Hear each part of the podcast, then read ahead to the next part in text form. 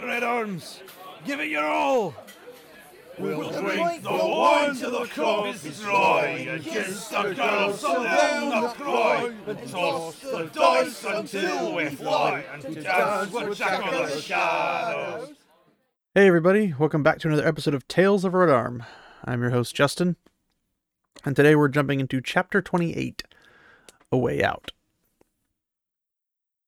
Um there's some tie into the previous chapter, but I don't want to kind of ruin how that starts, so we'll kind of jump into this and you'll see as we go. So we start out with Matt just eating a snack after breakfast. He had some ham, three apples, bread, and butter. And then the door of his room opens up, and Nynaeve, Egwene, and Elayne show up, and they're all smiling at him brightly. And he gets up to put a shirt on, but then he just decides to sit down instead, being stubborn about it, because they could have knocked, but they didn't. But either way, it's good to see their faces, at least in the beginning. And Egwene's like, Well, you do look better. And Elayne's like, Oh, as if you had a month of good food and rest. Nynaeve puts a hand on his forehead and he flinches before he, you know, realizes that she'd pretty much done this for at least five years back home. It's like, well, she was the wisdom den, and she wasn't wearing that ring. But she notices his flinch. She gives him a tight smile. He's like, well, you look ready to be up and about to me. Are you tired of being cooped up yet? You never could stand two days in a row indoors. Which, I mean, says something about him being an outdoorsman. And he looks the last apple core and drops it back on the plate and he almost starts to lick the juice off of his fingers, but they were all looking at him and he's still smiling. Now this part I thought was interesting because it's kind of it's a, it's two block uh, blobs of dialogue and stuff, or not dialogue, I should say, uh, commentary from him his perspective where he realizes that he's trying to decide which of them was the prettiest and could not which means they're all equally pretty but they might have their individual differences but they're all pretty. It's like had they been anybody but who and what they were he would have asked any and all of them to dance a jig or a reel. He had danced with Egwene often enough back home and even once with Nynaeve but that seemed a long time ago. So he's he's sitting there doing what Matt would do, which I mean he's he's partially a womanizer, so it makes sense that he would be like, "Wow, you're kind of pretty. I'd like to have a dance with you." like it's kind of his thing. But he's looking at all three of them and trying to decide which one's which. But then um he's like trying to remember like oh I, have done it with Egwene before like we've we've danced plenty of times and I've even done it with Nynaeve before and then he goes on with a, a quote and he's like one pretty woman means fun at the dance. Two pretty women mean trouble at the house. Three pretty women means run for the hills. And he looks Nynaeve and even tighter smile than her own. He's like my dad used to say that. You're up to something Nynaeve you're all smiling like cats staring at a finch caught in a thorn bush. And I think I'm the Finch. Now, here's the thing. Very perceptive. Really extremely per- perceptive. Like, he's been out of it for however long, right? And he's just been healed. He's he was at the door of death, and now he's kind of coming back from it, building up his strength little by little and he remembers a quote from his dad. and that quote not only is is a good quote, but it's also applicable to the circumstances in which he is in. But then their smiles flicker and vanish, and their hands are something he notices, and he wonders why they look like they've been wash, washing dishes. Like, well, because he doesn't know that they have been. He doesn't know about their punishment. He doesn't know any of that type of stuff. So it's nice because this chapter shows everything from the character perspective, not from the viewer or the reader perspective. Because the viewer or the reader knows, yeah, they've been washing dishes. And they're like, why are you reiterating the same stuff that we already know? It's like, because he doesn't know. And this is something I love about Robert Jordan's writing. And I honestly think every writer under the sun should be like this because characters don't meta. That that's a term used in D and D where basically or Dungeons and Dragons, um, where players talk to each other and exchange information as players, not as characters, and then their characters act on information that only the player knows, but the character doesn't. So it's playing a character. Well, I guess it'd, it'd be more like in Hollywood. If you have movie stars acting, they read the script, they know how it ends, but they don't. Their character that they're playing doesn't know how it ends. So the movie starts, the shooting starts, actors get into position, and they're all sitting there like, "Oh, who could have murdered Uncle Jeff?" And he's sitting there with a knife in his back, and then the actor goes, "It was Bobby." And everyone looks at Bobby and he's like, Well, how do you know that? And he's like, Because he has this, this, this, and starts like naming off all the information in the script stating that this is what happens and like these are the things the character finds and all that jazz. But instead of going through those instant instants and learning that information as a character, the actor or actress decides to burn it all at the beginning and say, Ha, this person and I can prove it, and then proceeds to take everybody through places where they could not have known, could not have been. There's no way for them to get there and says, Here's the fingerprints, here's this, here's the murder weapon, here's this, here's this, here's this. Where were you? They were over here because they couldn't have been any of these places. Their alibi's fake, blah, blah, blah. Like, that's meta. So the reader might learn about something three or four times in a, in a, in a series because the people they're reading about haven't learned it. And that's one of the things I like about it is because I want to know what Matt knows, not what Egwene, Elayne, Nynaeve, Siuan Sanche, uh, really any of the Aes Sedai. Like, I, I don't care what everybody else knows. I want to know what Matt knows. Matt's like, I'm spotting something. One pretty woman means fun at the dance. Two pretty women means trouble in the house. Three pretty women mean run for the hills. Like, he notices something. He's perceptive. But he also notices something, like their hands look like they've been washing dishes. He doesn't know that they have been washing dishes. This is an amazing style of writing, and I wish every author did it in some way or form, at least if it was applicable, because it tells the viewer that yeah, you're going to get a few a little bit of information repetitively, but from different angles, so you can know what a character does and doesn't know. So all it took was one sentence. And we know that he's not aware of the drama going on in the White Tower between them for for them leaving, them being punished, even though it was announced, obviously, because he's mostly kept in his room up to that point.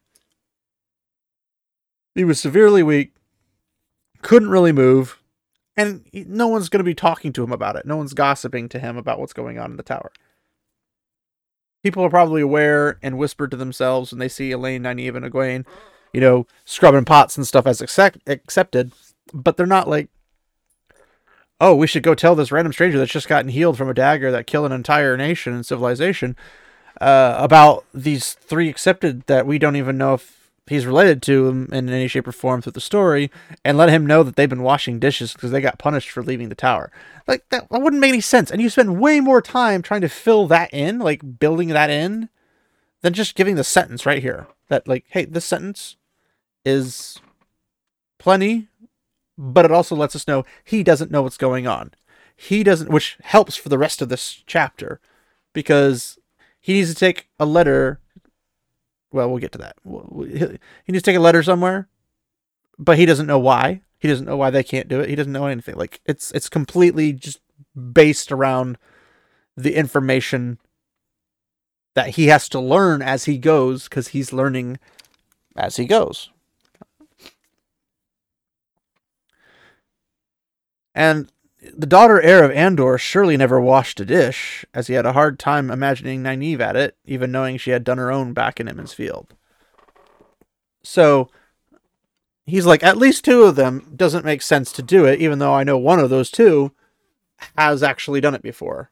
It just he imagined because of Nynaeve's bully tactics and stuff as the wisdom, he in his mind, even though he knows that she does her own dishes, he's like imagining he, she bullies some poor man into coming to the house and cleaning all her dishes because you know, she's a bully. Like that's what she does. And the daughter heir of Andor is obviously royalty, so why would she ever do her own dishes? She'd have some servant do it for her. But they're all wearing their great serpent rings, and he's like, "Well, that's new." So this is his perception, his perspective, saying, "This is something I did not know before, and it's not a particularly pleasant surprise." It's like, well, it had to happen eventually, and it's none of my business, and that's all there is to it. It just isn't my business. But Egwene shakes her head, and it seemed as much for the other two women. He's like, well, I told you I, we should have asked him straight out. He's stubborn as any mule when he wants to be, and tricks him as a cat. And he's she specifically like I'm I'm more bewildered right now because it's it's silly. He's like, "You are Matt. You know it. So stop frowning." And he puts his grin back quickly. But I want to go back to this real quick. He's stubborn as any mule when he wants to be and tricks him as a cat. This is a pot calling the kettle black. Like, literally, they walked into his room in order to trick him and are being blatantly stubborn about it. Like, she's literally, de- like, she's describing herself and the other two girls with her while simultaneously pointing the finger at him, which he is a trickster, but I have to always remind my best friend when he, we get into arguments about something. He's like, "Well, you did this," and I was like, "That was like four years ago." like, I haven't done anything like that remotely since that point in time. So, it doesn't apply the same way. So they're like, "Oh, he's stubborn as he wants to be." Well, it's a that's a two rivers trait for one. And two, he tricks him as a cat. Well, yeah, he was a trickster. He was a mischievous little boy. Like that's that's what he was slash is. But making it sound like it applies strictly to him and nobody else is just disingenuous. And he was like, "Hush, Matt, we just want to ask you a favor, and just because we want to doesn't mean that we don't care how you feel. We do care, and you do know that, but unless you're being more wool-headed than you typically are, how are you feeling? Are you well? You look a lot better than you used to when the last time I saw you, and it does look more like a month than two days. He's like, oh, well, I'm ready to run 10 miles and dance a jig at the end. And his stomach growls, reminding him how long until midday it was. But he ignores it and just hopes they don't notice. But he feels like he had a month of rest and food and had had a meal in the last day, only one. He's like, well, what kind of favor? I mean, he's kind of suspicious about this, but that's to be expected considering they just literally tried to trick him because they are as tricksome as a cat. Using the Egwene's terms. But Nynaeve did not ask favors in his recollection. Nynaeve told people what to do and expected them to see it done. Which is his personal experience. Now, their personal experience is he's stubborn as a mule as he wants to be and tricks him as a cat. But his personal experience is she doesn't ask for favors. She tells people what to do and expects them to do it. So there's a little bit on both sides. But Matt doesn't do that. I I don't recall any point in the story that they describe him as somebody who tells people what to do and they do it because he said so.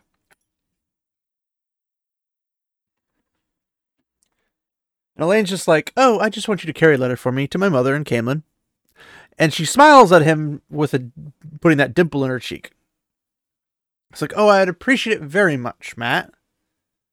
And the morning light through the window kind of picks up the highlights in her hair. And the first thing he thinks of is, I wonder if she likes to dance. It's like, that's a very weird th- That's a very weird thing to be thinking about. But because of the light picking out the highlights in her hair, and she's got that kind of rose gold appearance, kind of makes sense. I mean, no doubt she's pretty. But he pushes out of his head. He's like, "Well, that doesn't sound very hard, but it's a long trip. What what what's in it for me?" You know, the typical response you'd expect from somebody. You know, I mean, I would love to do this out of the kindness of my heart, but that's a long trip. So, what do I get? But the look on her face shows that he doesn't like she doesn't typically get turned down with that dimple. Like that dimple doesn't fail her. So she pulls herself up, all slim and proud, and you can practically see a throne behind her. And he's like, Are you a loyal subject of Andor? Do you not wish to serve the Lion Throne your daughter heir? And of course he snickers. And Egwene's like, Yeah, that's not gonna work either. I told you that wouldn't, not with him. And Elayne twists her mouth and she's like, Well, I thought it was worth a try. It works on the guards and Caemlyn. You said if I smiled. And here's the funny thing. It works on the guards because she literally can tell them what to do, more or less. Like there's obviously limits to it, but it's it's the guards in Caemlyn, not some backwater country hillbilly type people that live on the very fringes of Andor that never see anything from Andor. They get no help from Andor. They get nothing at all. They don't even help Andor. Like they don't pay taxes. They don't do anything. So they're not even really part of Andor. They're just Andor's like, we're claiming this territory. They're like, cool. What you gonna do if something happens? Nothing. Okay. Well then, it's it's a map. That's all it is. It we have our own territory. Whatever. And Matt gets kind of mad because Egwene apparently told her, told Elayne that if you smile, he'll just do whatever. And he's like, "Oh, what did you say? You know, that I'm a fool for any girl who smiles at me." But outside, he's still calm and has his grin still. And Egwene's like, "Well, I wish just asking would be enough, but you don't do favors, do you, Matt? I'm like, "When's the last time you asked for a favor?" And he's like, "Have you ever done anything without being coaxed, wheedled, or bullied. I'm like, well, so you're admitting you have to wheedle, bully, or coax somebody in order to get what you want done. And he smiles at her and is like, well, I will dance with both of you, Egwene, but I won't run errands. But he thought she was going to stick her tongue out at him for a second, but it didn't happen. And you could tell, obviously, they grew up together.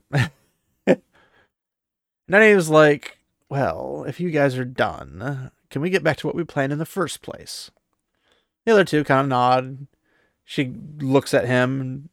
For the first time since coming in, she looked like a wisdom of old, and with a stare that could pin you in your tracks and her braid ready to lash like a cat's tail. It's like, well, you are ruder than I remember, Matrim Cauthon, which he hates being called Matrim. And he's like, with you sick so long, and Egwene, Elayne, and I taking care of you like a babe in swaddling, I had practically almost forgotten. But even then, I would think you'd have little gratitude in you You've talked about seeing the world, great cities. Well, what better city than Caemlyn? Do you want to, you know, do what you want, show your gratitude, help somebody all at the same time? And she produces a folded parchment, just the letter, from inside her cloak, puts it on the table. It's sealed with a lily in gold and yellow wax. You cannot ask for more than that. And he eyes the paper regretfully, and he's like, he had barely any memories of passing through Caemlyn, but he vaguely did once with Rand, and it was a shame to stop them now, but he's like, it's probably best. He's like, well, if you want the fun of the jig, you have to pay the harper sooner or later. So, Nynaeve kind of obviously mad at him, but the longer he keeps from paying, the worse it's going to be for him dancing his jig. And he's like, well, Nynaeve, I can't. He's like, what do you mean you cannot? Are you a fly on a wall or a man? Yes, insult him. That that'll work. It works every time, right? A chance to do a favor for the daughter heir of Andor, to see Caemlyn, to meet Queen Morgase herself in all probability, and you cannot? I really don't know what you possibly could want. Don't you skitter away like grease on a griddle this time, Matrim Cauthon? Has your heart changed so you like to see people, or like seeing these all around you? Waving her hand and face, practically hitting him in the nose, the ring. And Elayne's like, please, please, Matt. And Egwene's just staring at him like he'd grown horns like a Trolloc. And he squirms like, it's like, hey guys, guys, guys, guys. It's not that I don't want to. I can't. Like, the Amyrlin made it so I can't get off the, you know, the island. Change that, and I'll carry your letter in my teeth, Elayne. So all three of the women start looking at each other, and he's like wondering if they could read each other's minds, but they certainly seem to read what his when he didn't want it. But they decided something, and they didn't seem to have read his thoughts. And Nynaeve's like, okay, out with it. Why would the Amyrlin want to keep you here? He's like, well, uh, at least it's because I was sick. I went, it went on for so long, and she said I'd, she would not let me go until she was sure I wouldn't go off somewhere and die. And you know, not that I'm gonna go die. Yeah, you know, no plans of that. Nynaeve's like frowning, jerking her braid, and then took his head between her hands. Chill runs through him. he's like, ah, it's the power. And he obviously hates it, probably more so than the tyrants. And before the thought was done, she'd released him. And he's like, What did you do to me? And he's like, Oh, not a tenth of part of what you deserve. I'm like, Well, all you did was delve him, but okay.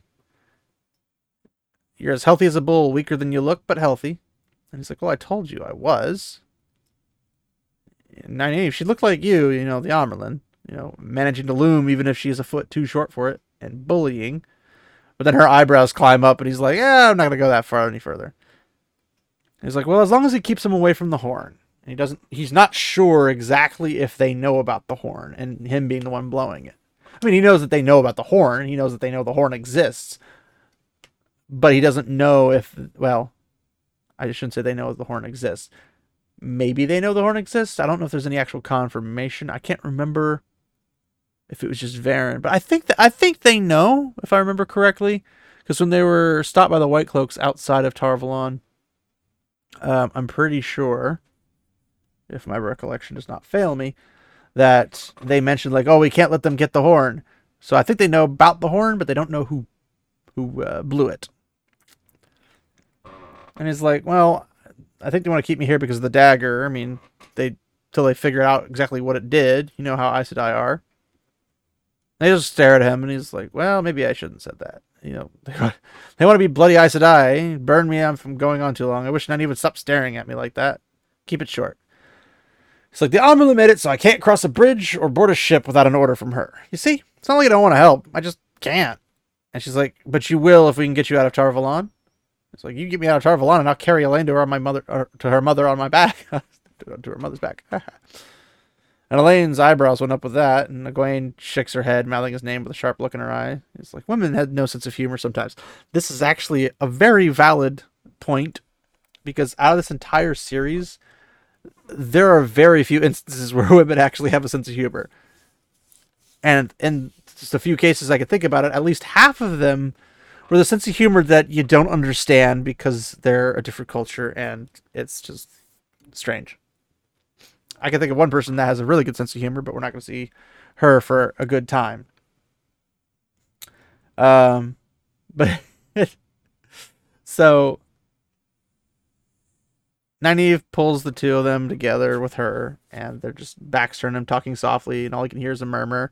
And he thought he heard Egwene say something about only needing one if they stayed together and watching and wondering if they thought they could get around the Amyrlin's order. And it's like, well, if they can do that, I will carry their bloody letter, bloody letter, and I really will carry it in my teeth. Without thinking, he picks up an apple core and bits off, bit off the end of it and one chew, and he hastily spit the mouthful of bitter seeds back on the plate. When they come back to the table, Egwene hands him a thick folded paper, and he eyes them suspiciously, but then takes it and then opens it up. And he reads, but he's humming himself without even realizing he's humming. And the letter says, What the bearer does is done at my order and by my authority. Obey and keep silent at my command. Siuan Sanche, Watcher of the Seals, Flame of Tar Valon, the Amyrlin Seat. And he sealed with at the bottom with the flame of Tar Valon in a circle, white wax as hard as stone. And what he's humming, and he realizes this, is a pocket full of gold. And he stops. He's like, Is this real? You didn't, you know, how did you come by this? And they're like, Well, they didn't forge it if that's what you mean. It's like, Well, never you mind how we got it. It's real, and that's all that has to concern you. I would not show it around if I were you. Or the Amyrlin will take it back, but it will get you past guards and onto a ship. He said you'd take the letter if we did that. He's like, well, you can consider this in Morgase's hands right now. and he did not want to stop reading the paper, but he folded it up anyway and laid it on top of the letter. He's like, well, you wouldn't happen to have a little coin to go with this, would you? Some silver, a gold mark or two?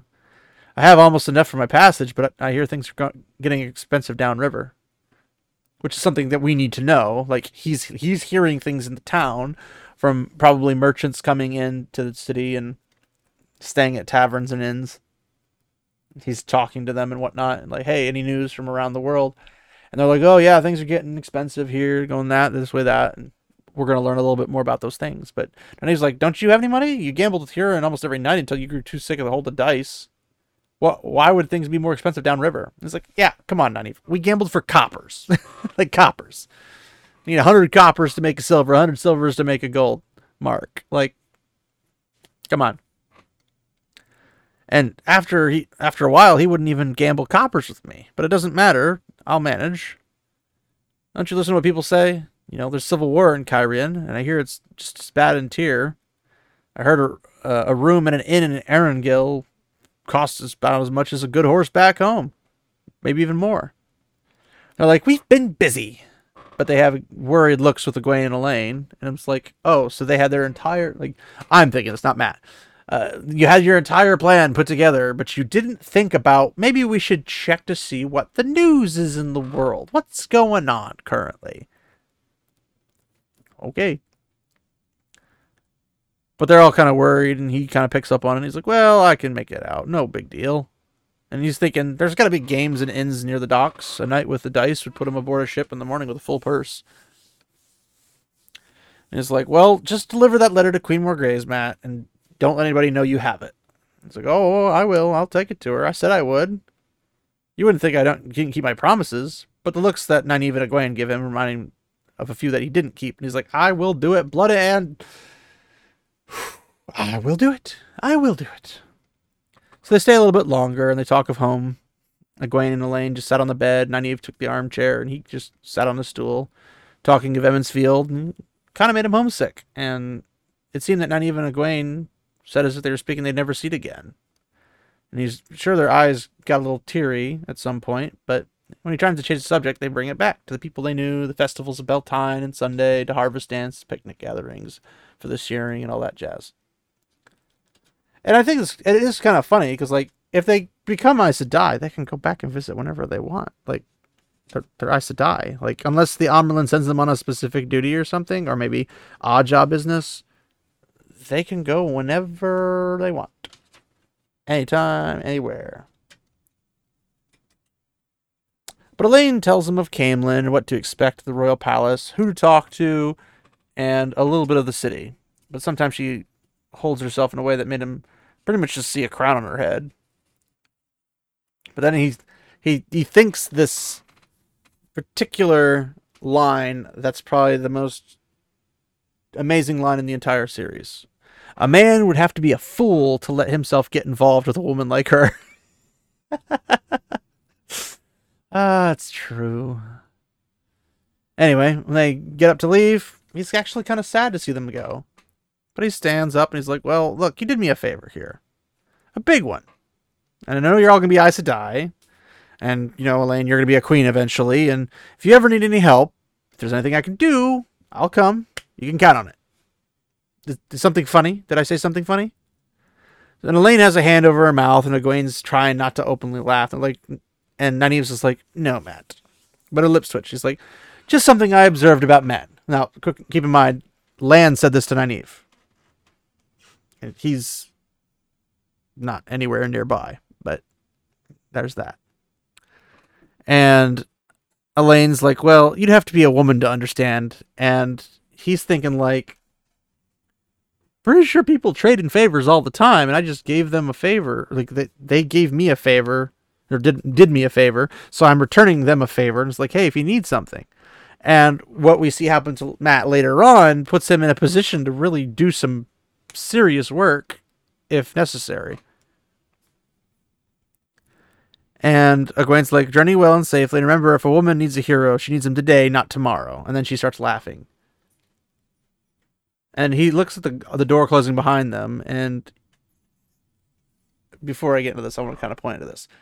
A woman needs a hero. She needs him today, not tomorrow. I'm like, okay, there are some things you can't foresee, and there are things you can foresee. And if there's something that's an incident where it happens and you need somebody right then and there, unless you have that person right then and there, you're not gonna, you know, you're not gonna be able to get any help, regardless of them or not. But if it's something you see happening, for example, let's say Elayne eventually becomes queen and Illian decides to attack for whatever reason. It'd be kind of ridiculous because Illian's always trying to kill Tear. But let's say Illian decides, hey, we're gonna attack we're gonna attack Caemlyn and Andor.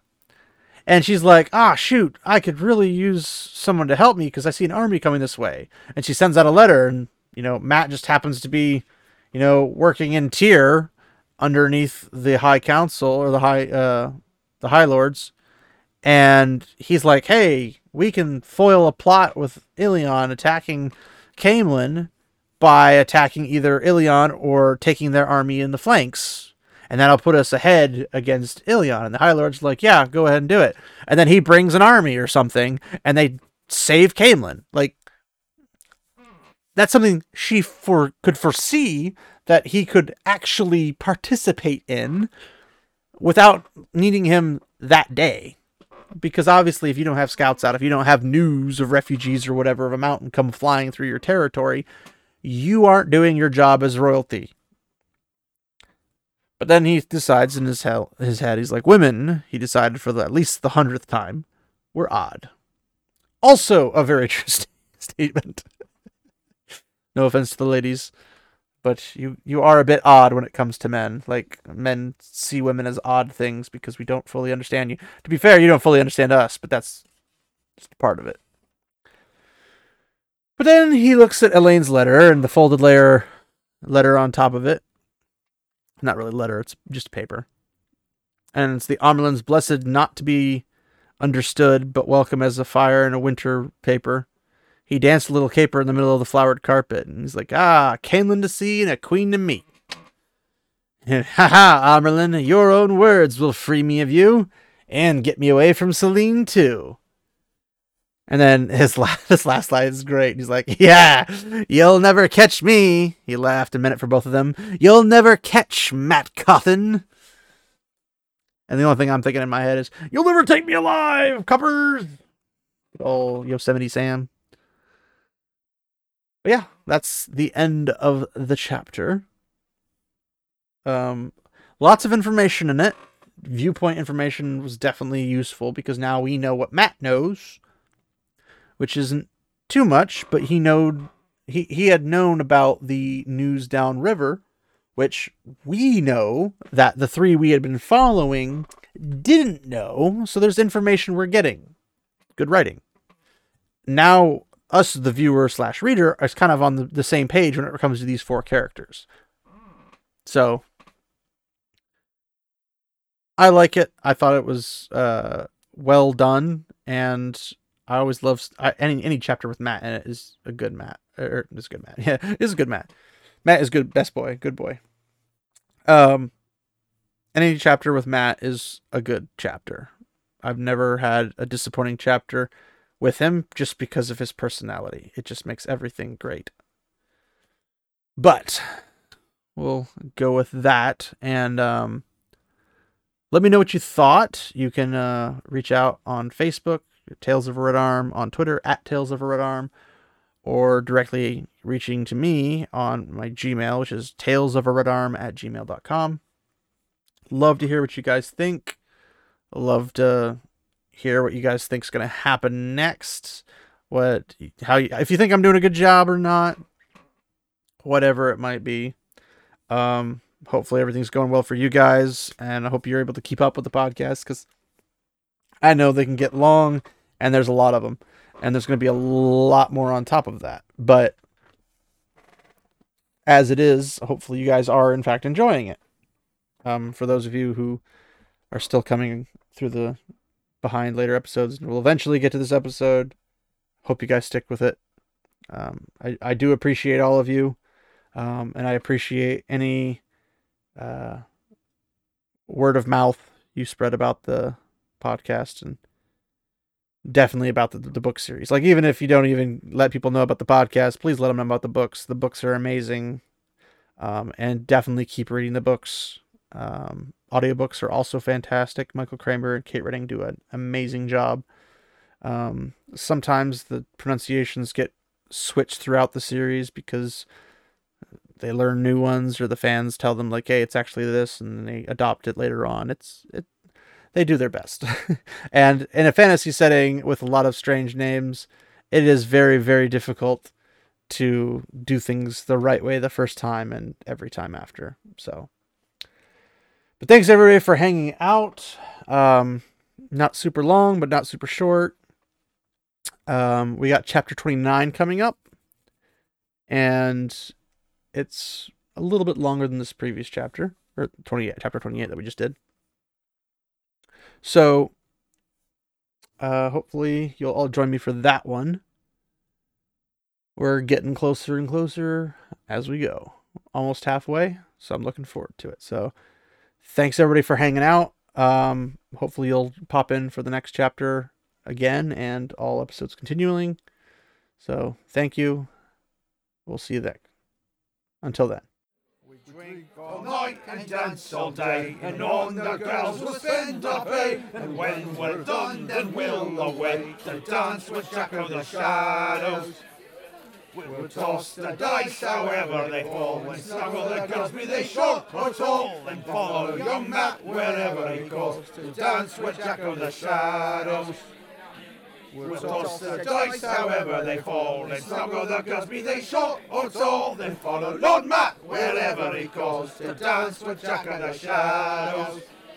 We'll give a you with a bloody curse and hog the mags. It could be worse. Let's ride away with the darkwood first to dance with Jack of the Shadows. Yeah! yeah. yeah.